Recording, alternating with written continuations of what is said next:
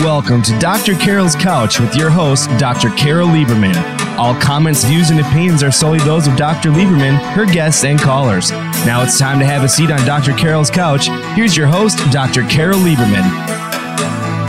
I was born in the desert. And welcome to today's edition of Dr. Carole's Couch. I'm your psychiatrist host, Dr. Carole Lieberman. Well, what do you think we're going to be talking about today? Two guesses. Um, and if you said coronavirus, you would be right, except that it's yet another aspect of coronavirus. Today we're going to be talking about coronavirus medics and medicine, the real story. Now, I have been talking on Dr. Carole's couch about coronavirus since March 3rd. That was pretty much since the beginning of when um, it really started becoming in our national psyche. Uh, I mean, you know, it, it had started originally in Wuhan, China in December, and then it made its way over here. And then by the time the beginning of March came, we had all started worrying about it. So my first show on March 3rd uh, on, on Dr. Carole's couch was, do you have coronavirus stress syndrome?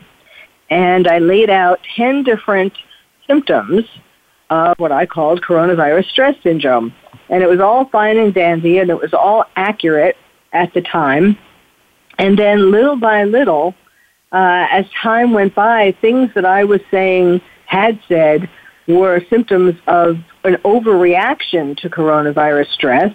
Turned out, as as COVID coronavirus uh, became more prevalent in the U.S., it came, it turned out that um, when people more people got sick and people started dying, it turned out that uh, there was more of a reason to have more concern. That some of the things, in fact, uh, like the most extreme symptom of coronavirus stress syndrome, was um, staying indoors and deciding to wait out the pandemic until it passed.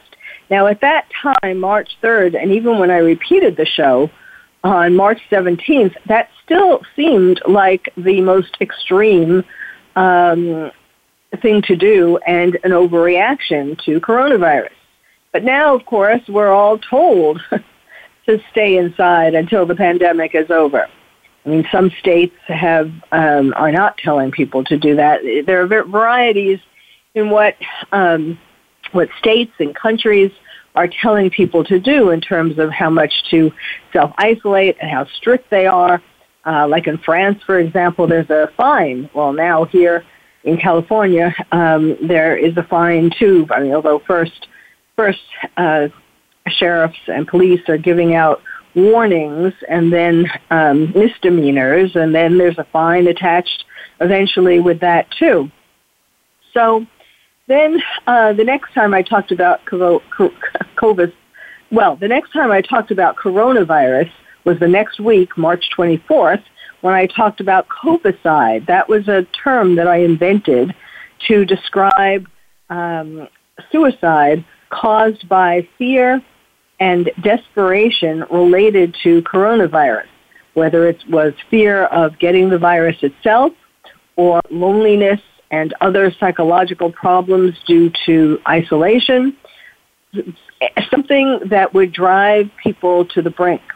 Now, as it turns out, although on that date there had begun to be some people who were committing suicide, there were uh, not only in the States, there was somebody in New York who jumped off a building, um, but there were people also in other countries, in the UK, in India, um, in, in, in Italy, a nurse in Italy thought that she had, or actually turned out that she tested positive for coronavirus, and she felt so bad that you know she was wondering who she gave it to, and she committed suicide. Uh, there was a woman in the UK who, a young woman who um, didn't have, wasn't positive for it, but she just couldn't live in a life uh, where she wasn't having more social interaction. That was so much of what filled up her life. And now all of a sudden she was supposed to stay home. So she couldn't deal with that. Other people, it was because they tested positive. um, it's been a whole variety of people, but actually the numbers of people now who are who have or are certainly contemplating suicide or what I call covicide um, is increasing because the longer we are made to stay inside, and some people are all alone. Um, you know, there are things that drive people crazy when they're with their family, but it's even harder when you're all alone. So that is actually something that is becoming even more prevalent. And then last week, I did a show, How to Save Yourself and Your Loved Ones from Coronavirus. And I talked about things like um, the WHO being hypocritical. And although they had made a diagnosis that went into their classification of their book their, that classifies uh, disorders, they had included not you know one or two years before they had decided to include gaming disorder, uh, which is uh, video game addiction, as one of the mental disorders. So okay, they did that fairly recently, and then just now they decided to team up with, and I I would be willing to bet anyone that um, there's money involved. WHO needs more money. Um, the video game companies have a lot of money. And uh, now, all of a sudden, they've changed their tune, the WHO, and they're saying um, a part, they're telling people to, to if they have, that video games are a great thing to do when you're in isolation, that you connect, can connect with people over the internet, and um, they are great. Now, uh, there are some positive video games, there are some non-violent video games, um, and that's fine but most of the video games, including some of the companies who WHO partnered with, uh, some of them produce the most violent video games. So that hypocrisy is really bad because we depend upon the WHO now with coronavirus. We we have been looking to, to them for guidance. Of course, they kind of started off um, being making mistakes by not acknowledging that it was a pandemic earlier uh, on. And clearly that was political, something to do with their relationship with China. And um, they didn't want to acknowledge uh, that that coronavirus was a pandemic until way after they should have. So now they're screwing up further by telling us all to play violent video games. What's wrong with that? And yes, I want to mention it again because this is super important. Um, what's wrong with that is that uh, study after study has proven that the more violent the more violent media you consume, the more violent or aggressive you become. Which doesn't mean that you are all going to become serial killers, but it does mean that the people who do consume a lot of violent media, you know, television, movies, and video games, will become more aggressive. So that would include things like, uh, possibly like um, child abuse, domestic violence, road rage, things like that. So when we all come out of this and we all walk out of our homes, open our doors, those people who have been spending the weeks and months playing video games will be a lot more aggressive when the rest of us are feeling rather battered, you know, happy to be able to go out but still um, rather impacted from all that we've had to endure, being scared of, of um, catching coronavirus, you know, stay, being isolated, all of the various things that we have endured. So that is going to be bad, and um, I will undoubtedly talk more about that at some later time when it's closer to coming out as to what we can do. But for now, for now, uh, don't play any video games, or at least don't play don't play any violent video games. If you want to play other video games, be my guest. All right. So today, so that was the uh, that was the last thing, and I was talking also about um, what else I talked about in that one. Um, uh, besides, let me just say, besides the um, the, oh, the pranks. That's right. I was talking about the dangerous pranks that people were playing where they pretended to have coronavirus and coughed on produce and, and so on. Um, and, and I was talking about that particularly because the show was March 31st and April 1st was, of course, April Fool's Day. So now this comes, brings us to today, where again the topic is medics and medicines, the real story. Now, before I get into that, um, I do want to tell those of you who haven't heard me say this before because it's very important. You know, I'm not just a psychiatrist spouting off about these things. Well, in regard to the violent video games, um, my credentials include being chair of the National Coalition on TV Violence, having testified before Congress four times uh, about media violence, um, and many other things. You know, protests at movie violent movie theaters, stopping the NASA the NASA rocket that was going to have an ad for Schwarzenegger's movie, The Last Action Hero, and so on. I have spent many years protesting media violence. Um, but anyway, in regard to coronavirus, um, I not only have an MD, but um, I also have uh, a master's in public health and at the same time that I was receiving that, I had a fellowship uh, awarded to me by the National Institutes of Mental Health, and I studied the use of media to prevent and treat physical and psychological problems. So, with these additional uh, credentials, um, I that adds to my knowledge not only about being an MD and a psychiatrist and so on, but uh, particularly about epidemiology and, and coronavirus, and how to talk to people about coronavirus. Because what is happening in our country, oh, it really, it really um, frustrates and pains me to hear this and talk about it. Uh, I, I want to make sure you're all aware of this. Um, there is so much politicizing now about uh, coronavirus, about what to do, what not to do, uh, who's right, who's wrong, um, all of that. And one of the main one of the main issues um, that have has come up is um, in Trump, President Trump's um, press conferences, daily press conferences. Uh, the question of certain medications have come up. In particular, a medication called hydroxychloroquine. That is a medication that is used to treat malaria, and it has been approved for many years.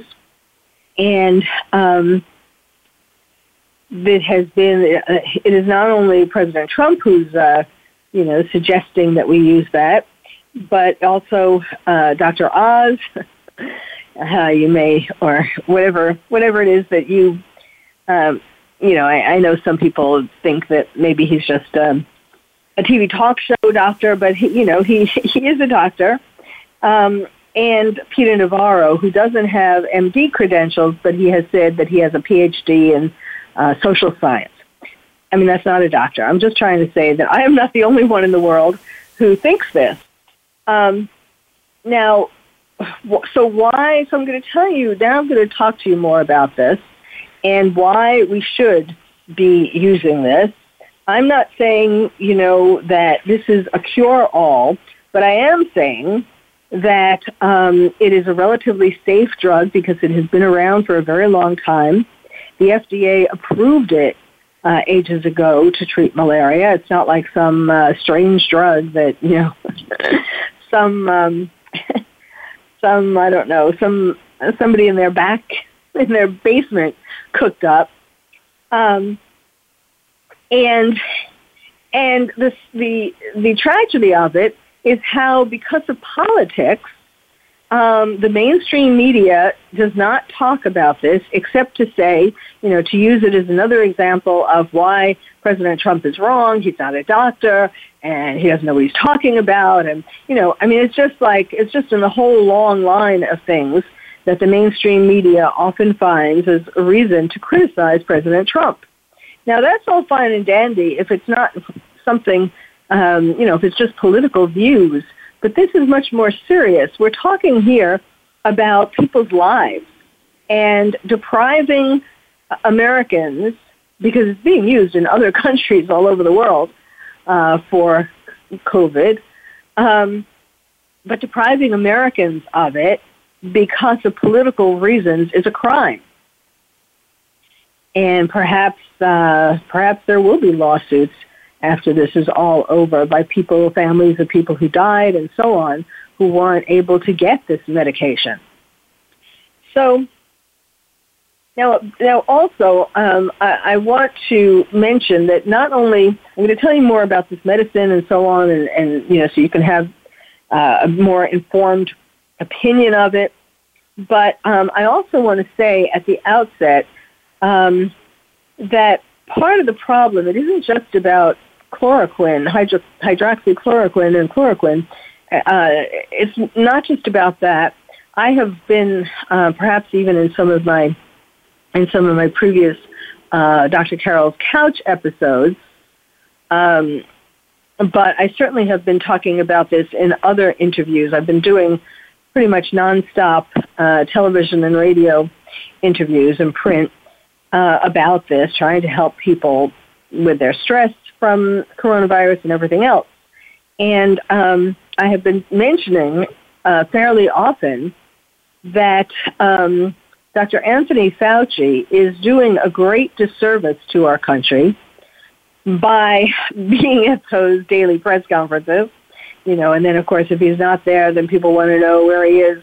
Um, and, you know, is it because he had a spat with President Trump and all of that? I mean, this is such minor, this is really ridiculous stuff to be uh, thinking about, talking about. Um, I mean, compared to what we should be talking about in regard to coronavirus. So um, he, Dr. Fauci, has been the voice of gloom and doom. And um, aside, not nothing aside from, I mean, the uh, hydroxychloroquine is just one aspect. He's been putting that down. He's been trying to say that, um, you know, poo- he's been poo-pooing it as something that we should use, um, or how good it is, how useful it will be. Uh, and but but besides that, just in in regard to anything, he repeats and recites numbers every day.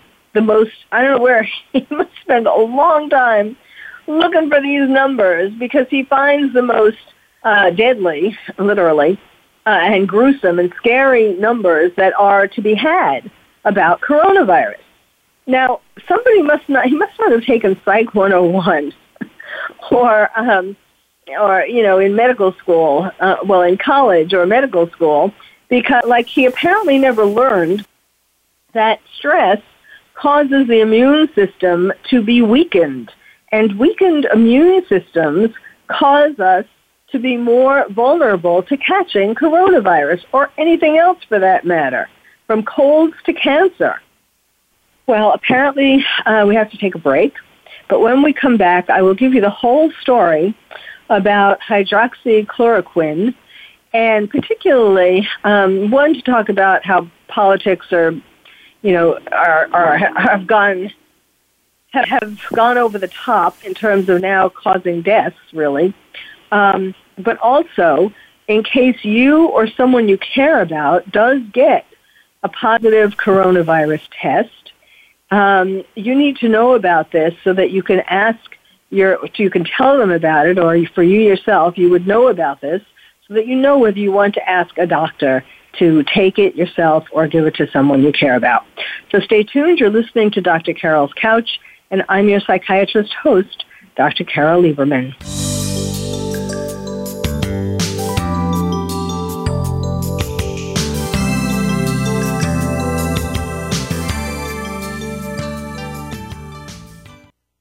Ask the experts. Call toll free right now 1 866 472 5787 and ask our All Star team to answer your question. That's 1 866 472 5787. Thank you for calling. VoiceAmerica.com. Are you having difficulty coping with these troubled times? Do you want help? Then contact Dr. Carole Lieberman today at www.drcarole.com. Dr. Carole is a certified psychiatrist who not only has won an Emmy, but is a regular on top television shows like Oprah Winfrey and Larry King. She's here to help you through books, CDs, and helplines. Having trouble relaxing? Check out her relaxation CD. Has the fear of terrorism crippled your life? Call the terrorism hotline. And, and if you're having trouble with relationships, check out her book, Bad Boys. Dr. Carole wants to help you today, so contact her at www.drcarole.com or for immediate help at 1 900 860 COPE. Get help making sense of these troubled times. www.drcarole.com. These days, everyone is looking for information on staying young, healthy, and fit. The Voice America Health and Wellness Network is here to help you on your quest to better health and a better you. We talk about everything from diet, fitness, and aging to substance abuse, personal growth, mental health, and much more. Learn from our experts who cover health and wellness from traditional and holistic perspectives. Tune in to the Voice America Health and Wellness Network. Healthy living starts here. Stimulating talk gets those synapses in the brain firing really fast. all the time. The number one internet talk station where your opinion counts. VoiceAmerica.com. Welcome back to Dr. Carole's Couch. If you have a question or comment for Dr. Carole, dial toll free at 1 866 472 5788. Now back to the show. Here's Dr. Carole Lieberman. And welcome back to Dr. Carole's Couch. I'm your psychiatrist host, Dr. Carole Lieberman, talking with you today about coronavirus medics and medicines, the real story. Uh, after I finish telling you about uh, hydroxychloroquine and chloroquine, um, I will tell you about doctors and nurses, what they're feeling and why.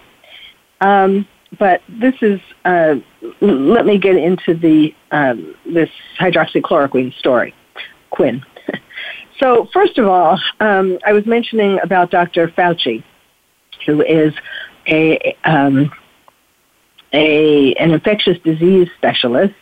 Um, I actually used to call on him back in the day when um, I was worked as a producer and host at Lifetime Medical Television, and I used to call on him a lot when it had to do with asthma or infectious diseases, and I was always happy that he was so eager to come on whatever show you know I wanted to ask him to come on. So I I have had a good feeling towards Dr. Fauci up until recently. Uh, and as I said, because I feel that he is stressing people out, po- pic- drawing, pointing uh, pic- a picture of uh, doom and gloom, which is which is making us stressed out. Now, I understand where he's coming from. He comes from an academic and a scientific background, um, and where every where he wants to dot his I's and cross his T's before he puts himself on the line by recommending a treatment.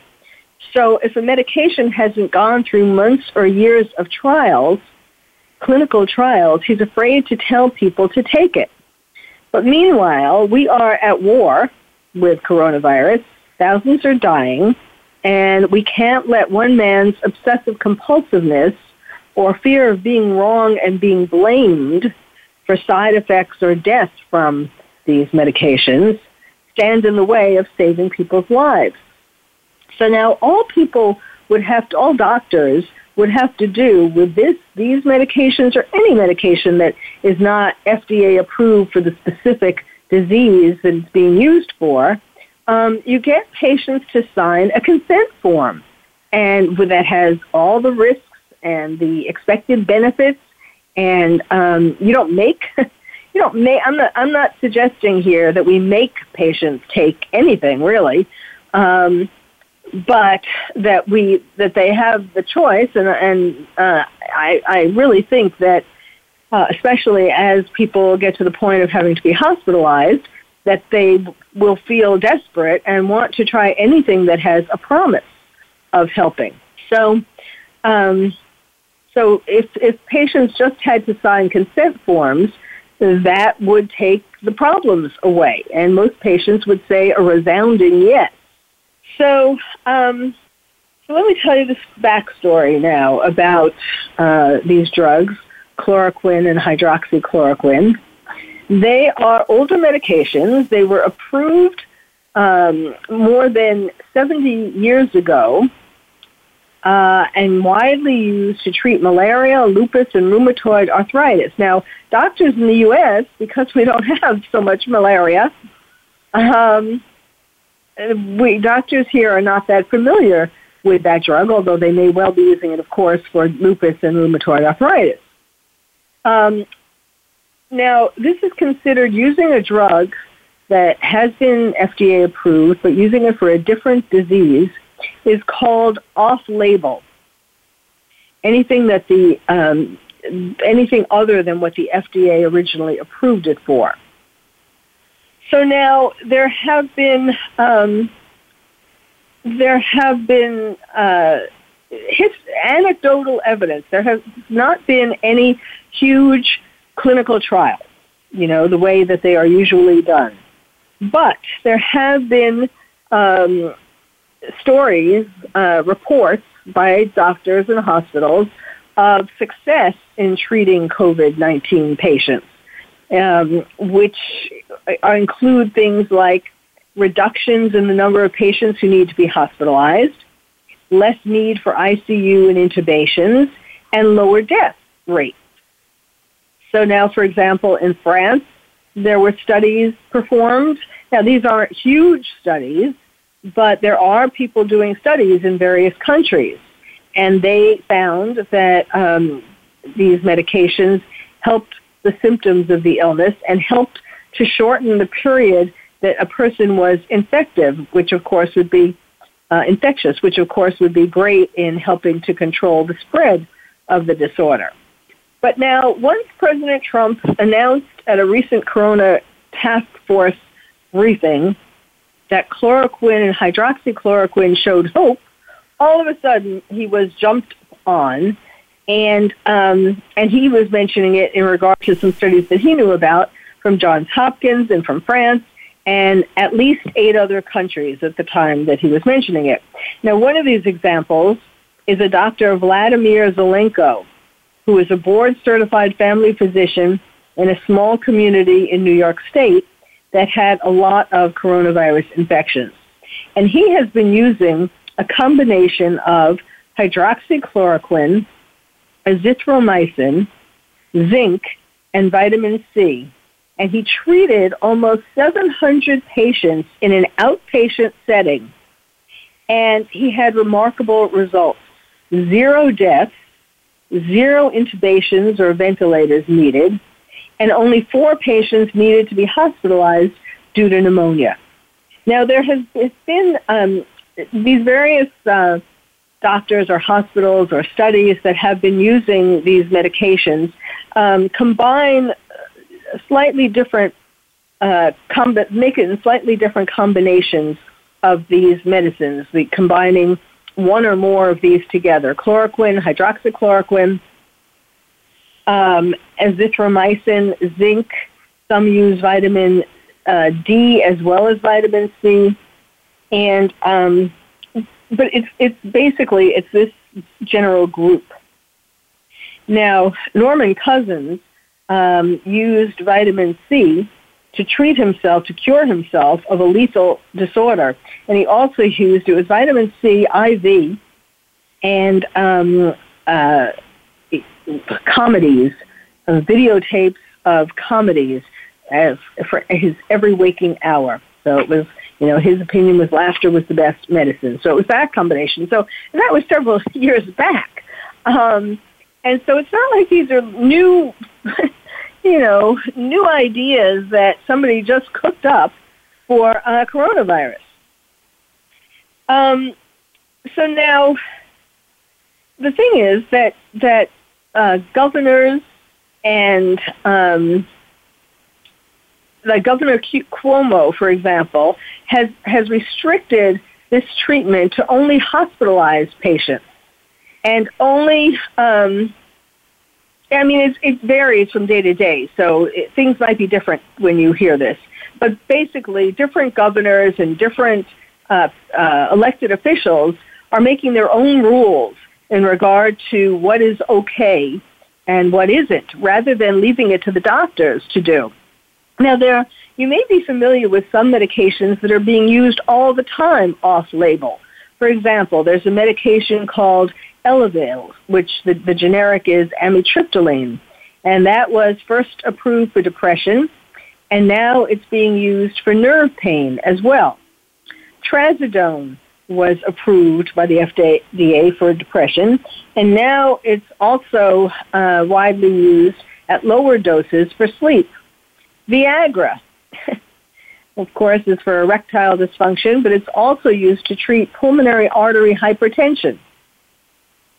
And then, uh, then some others. Then uh, in psychiatry, the medications Depakote and Lamictal, for example, those are anti-seizure medications, and they are used to control uh, mood swings in um, people with manic depressive illness. So, you know, it's it's common.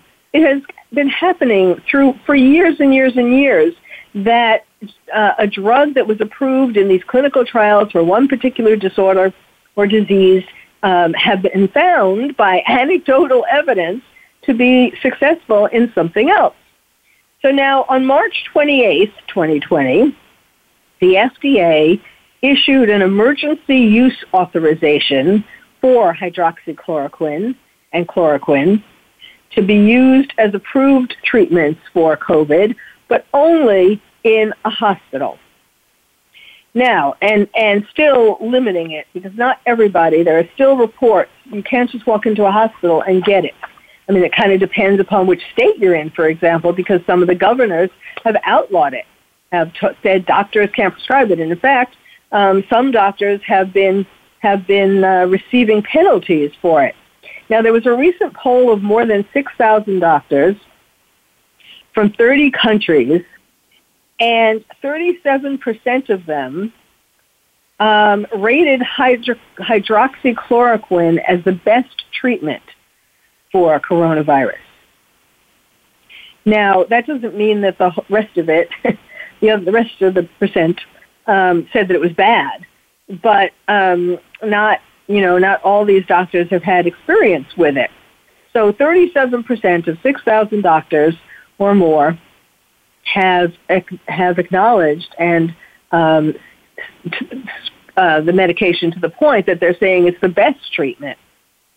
Now, um, in the meantime, doctors across the United States have been receiving threats from many governors and state medical boards for prescribing it and prescribing a, as azithromycin off label for non hospitalized COVID 19 patients. So not only are they having their medical decisions blocked, but they're being threatened with disciplinary actions. I mean, this is really scary. And some of them are even being threatened with the loss of their medical license in some states. So now, when politicians start playing doctor, we are all in very deep, you know what. Um, now, looking at other countries, um, as I was saying before, far fewer American physicians, only 23% had prescribed hydroxychloroquine, while 72% of Spanish physicians used it as their first choice, and um, and in the U.S., it was, again, it was for the hospitalized patients in, in the only used or most commonly used. And in these other countries, it was used also for outpatients. So if you only use a medication, any medication for someone who is an extreme, in an extreme state of the disorder, the disease, then your success rate is going to be far less than if you were able to use it earlier on in the disease. And um, hydroxychloroquine has been used for malaria since World War II. And as I said, also for treating lupus and rheumatoid arthritis. And um, more than 10 countries have shown that it works both before and after the uh, virus enters the cells. And then um, the idea for azithromycin, adding that, um, the, what it seems to do is have a synergistic effect with the um, hydroxychloroquine. So now the point is that yes, it would be nice to have randomized clinical trials. That is where you divide patients into at least two different groups. You give the simplest way of doing it is you give one group the medicine, you give the other group a placebo, and then you compare them in their um, in their side effects and in the success of the treatment, how well it treats the disease or the disorder, and so on. But it takes these things take months and really more often years to do um, randomized clinical trials.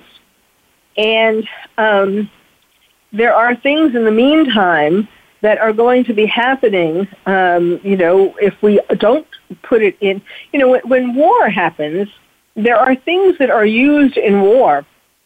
This has been historically um, in all the wars. There have been medicines and different kinds of treatment that hadn't gone through clinical trials before, but because the the um, the disease, the disorder, the problem was so serious and was um, killing troops and, and um, making troops debilitated so that they wouldn't be able to fight and so on, that lots of medications and lots of treatments have been used before in wars what, as an emergency without all of these, you know, dotting the I's and crossing the T's because there was a war and there was no time. Well, we have a war right now on coronavirus. I'm talking about wars.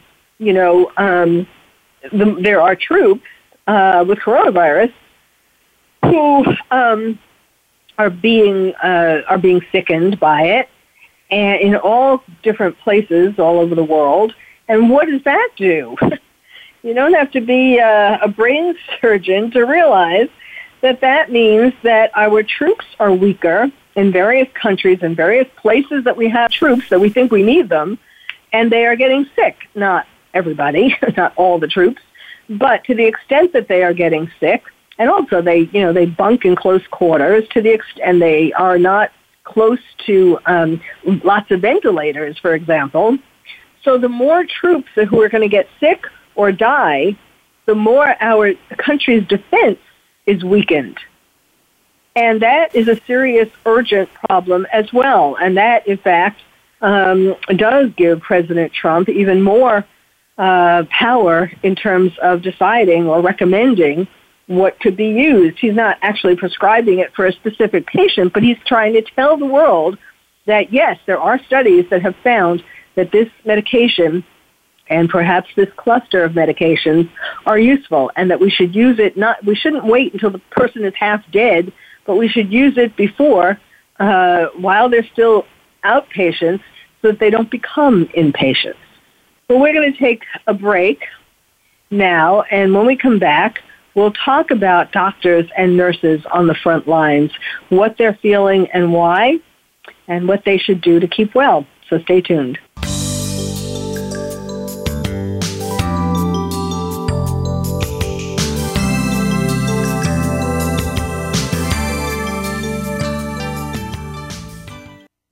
the experts. Call toll free right now 1 866 472 5787 and ask our All Star team to answer your question. That's 1 866 472 5787.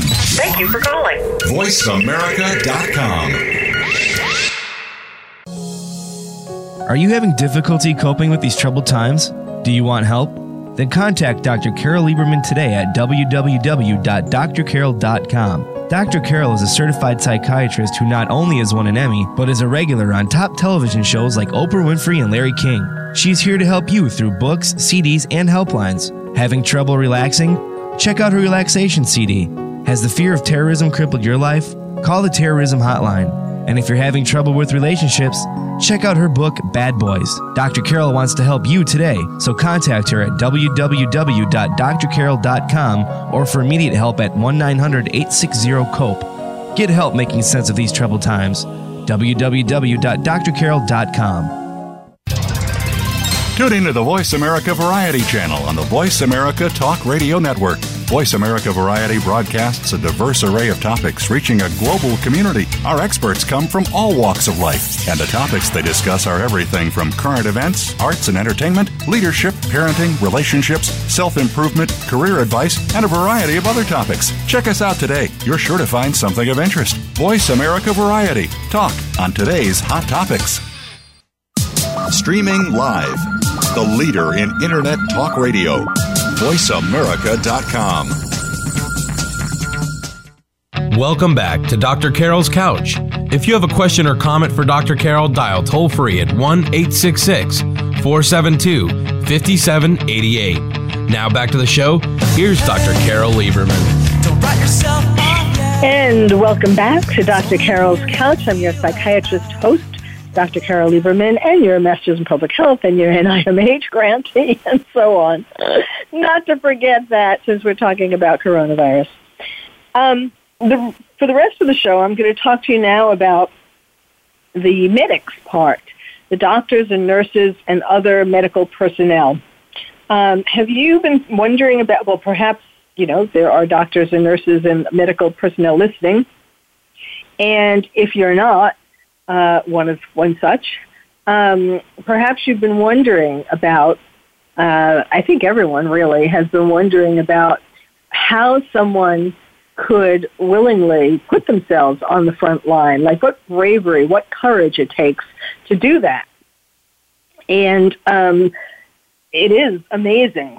Um, and so um, they are feeling, you know, I've been doing some, I actually have been offering pro bono psychiatric uh, crisis intervention for doctors and nurses. And, um, and so I have been hearing about uh, how, what they're feeling. and it's a whole combination of things, um, of emotions. And of course, it depends, you know, just like anything, um, it depends on who you are before whatever the challenging situation is as to how you're going to feel about it. So, um, you know, why they became a doctor, uh, what they had to go through to become a doctor, to get their diploma, to go uh, through an internship and residency. You know, the harder it was to succeed in that, to finally get to the end and have your medical license, um, the more, you know, the, the stronger the emotions will be, both positive and negative. So now some doctors are going to be thinking, and nurses, I'm going to say doctors, but you know what I mean, nurses and other, other medical professionals. Um, some doctors are thinking, yes, this is why I became a doctor to save lives and here's my chance to do a lot of good like you know this is sort of a romanticized view when someone thinks about being a doctor i mean when i decided to become a doctor it was when i was eight years old and um, i read a book about elizabeth blackwell she was the first she was from um, england but she was uh, got her medical degree here in america she was the first American, British American um, woman physician. And she opened up a clinic and helped poor people. And it was very um, romantic and it was very, uh, you know, I loved the idea of being able to help people. And um, then when I was a teenager, I read uh, Sigmund Freud's book, the interpretation of dreams. And I ultimately went on and studied with Anna Freud, his daughter. And I went to London to study with her. And um, so that was, you know, when I read his interpretation of dreams, uh, it spoke to me. And it was sort of things that I had been thinking about, but obviously not at that sophisticated level. But all, all, it all just made sense to me, and it was really exciting. And so I decided I wanted to help people as a doctor in that way, as a psychiatrist. So, but before I became a psychiatrist, um, since I went to medical school at the University of Louvain in Belgium, uh, that was a five and a half year program. And so then for the next year and a half, you were supposed to um, do a sub internship, which I did in the States. And that is a year and a half spent doing uh, internal medicine, surgery, pediatrics, and OBGYN. And after that, I did a whole straight medical internship. And then I went on to my psychiatry residency. Now, the reason why I'm mentioning all of this is because um, I treated people in ICU and in, you know, with all different kinds of medical conditions. So that is how I am able to empathize and understand what these doctors and nurses and so on are going through. So, um, on the one hand, they are proud of themselves that they're risking their own lives to care for others. But underneath, they can't help but also be, unless they're in denial, which to some degree they are and they have to be to go in every day. So underneath, they're somewhat fearful that they will get sick themselves, uh, especially as there are more and more news reports of doctors and nurses dying from COVID-19. Now, doctors do, and you've heard it said that doctors have a God complex, right? Um, so doctors do feel that they or that they need to be or want to be a hero and to rescue everyone. So then this makes it especially hard um, for them to see patients dying from COVID-19. Uh, because in other words, it's somebody who they lost. And then, of course, they're working around the clock now, uh, and they have this feeling that if they don't keep working, they're letting their colleagues and their patients down. But you know, the, if somebody works around the clock, I mean, we all get exhausted, doctors too, and so uh, and that, of course, exhaustion makes them more vulnerable. You know, not getting enough sleep makes them more vulnerable to catching coronavirus. So it's it's really um, uh, a, a vicious cycle. And then they need to keep up some bravado so that people don't worry about them, especially like their families.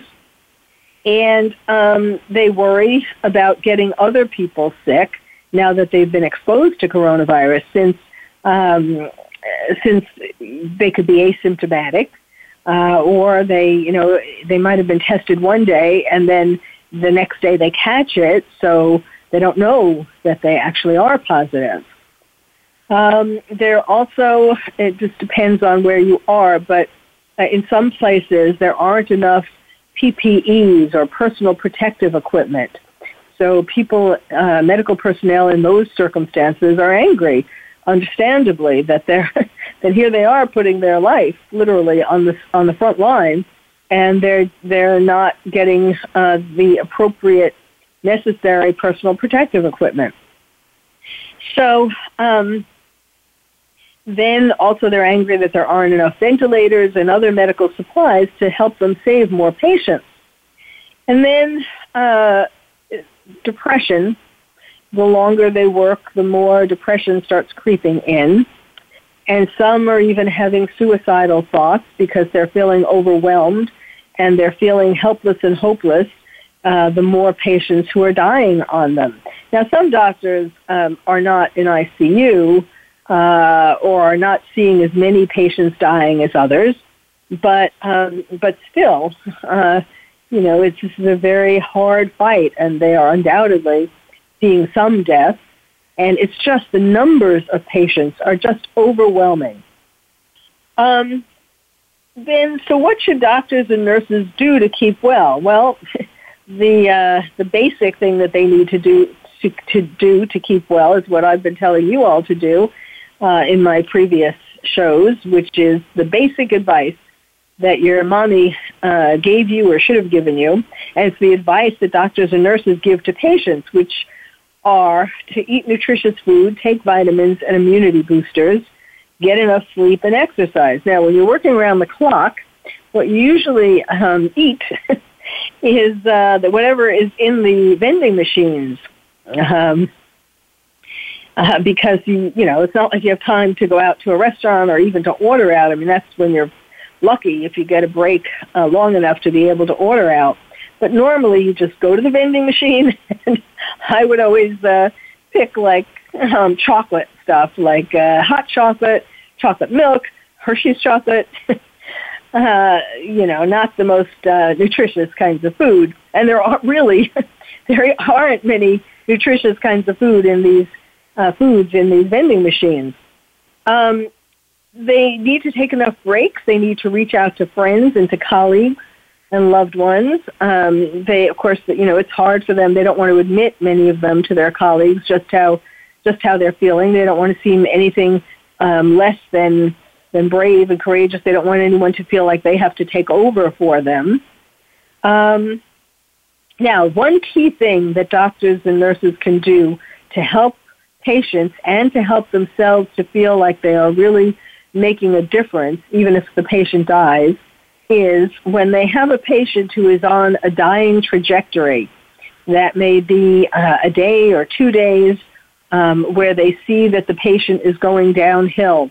It's important early on to get some telephone numbers ready uh, of who the patient wants to call when it is closer to their last moments so that they can give the patient some FaceTime or at least a telephone call because the worst thing about coronavirus is dying alone. Um, usually it is only a doctor or a nurse, not the family, who is with coronavirus, coronavirus patients when they die. So helping them to communicate with their uh, person or persons who mean the most to them is an incredible gift. Um, and then, of course, uh, to get psychiatric crisis intervention online or by phone with a psychiatrist, specifically with a psychiatrist, because only psychiatrists are psychiatrists are the only psychotherapists who are MDs. So, needless to say, an MD would be able to understand more about all the details of what they're going through. And that is why I have offered to and am offering to give doctors and nurses uh, crisis intervention and um, pro bono for free and to try to help them stay sane and safe on the front lines. And that is what I am wishing for all of you too, uh, to stay safe and sane. It is not easy in um, this time, but um, with a little work, a little, you know, little concentration to things like things that I've told you in the earlier um, in the earlier shows. You know, particularly the first one when I was talking about the stress syndrome. I went through a whole bunch of things you can do to stay safe and sane. Um, and if you do test positive and you do want to try the um, hydroxychloroquine and and the whole little uh, group of other medications that go with them, please tell your doctor that you have heard about this, that you want to try it, that uh, you don't want to wait until you're hospitalized to try it. If you don't, I'm not talking. I don't mean to talk you into this, but at least have a conversation with your doctor about it. And hopefully you will be in a state or with a doctor who is okay about um, giving it to you, even if you haven't been hospitalized yet, so that they can try to nip this in the bud. You can tell them that you heard about it on Dr. Carole's couch, and then they can call me. and I will do crisis intervention on them for what to do when patients are all asking you for hydroxy and and you're afraid about uh, prescribing it if you're in a state where they have been threatening doctors. So thank you for listening to um, Dr. Carole's Couch, and I do hope that you stay safe and sane um, until we talk again next week. Thank you for joining us on Dr. Carole's Couch. Join us next week at 1 p.m. Pacific Time for another installment of Dr. Carole's Couch. We'll save you a seat.